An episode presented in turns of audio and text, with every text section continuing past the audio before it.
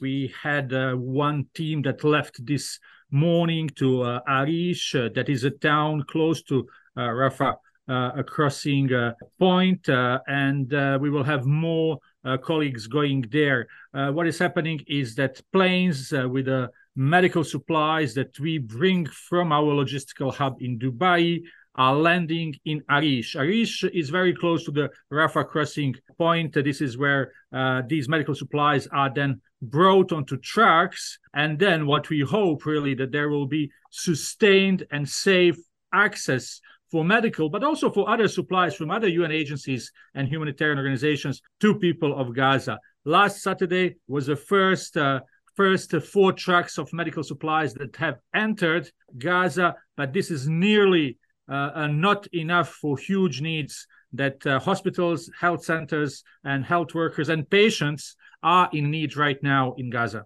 And according to the people on the ground, what are the, the most needed assistance on the ground? What we hear from uh, health workers in Gaza, what is really needed now uh, above all, it would be safety, really, to uh, to stop uh, having uh, people being injured in a bombardment that is uh, basically putting a burden on hospitals. But what is needed and what can be done immediately is to bring, first of all, fuel, but also medical supplies. Fuel is needed for two things. Fuel is needed to have electricity in hospitals. You cannot have any hospital running without electricity and having a light. You need a light to know to treat patients, you need electricity for surgical theaters, you need electricity for incubators, for uh, dialysis machines. So we need fuel. Fuel is also needed to desalinate the water so hospitals have a clean water. Clean water is, is, is of vital importance in hospitals uh, to keep patients safe and provide health services. On top of that, we are ready to provide so badly needed trauma surgical material. And just to give you an example, when we brought these uh, trauma kits from Saturday in the past couple of days to hospitals in South Gaza. These material have been immediately brought from the truck to the operation theater, so so doctors could use, uh, for example, anesthetics to perform surgery. So we need supplies for trauma kits, uh, for trauma interventions, but also uh, medicines for chronic diseases uh, and other medical material that the consumables that are used in a hospital on everyday basis. Yeah, you mentioned uh, the need for uh, security for you in order to be able to deliver assistance to the uh, most needed people. The UN has been facing criticism for not delivering supplies to the North Gaza. Could you please clarify on that? Well, we need safe and sustained access. When we say safe access, we need security guarantees that our material and our workers will not be attacked during the during the transport and distribution of these supplies.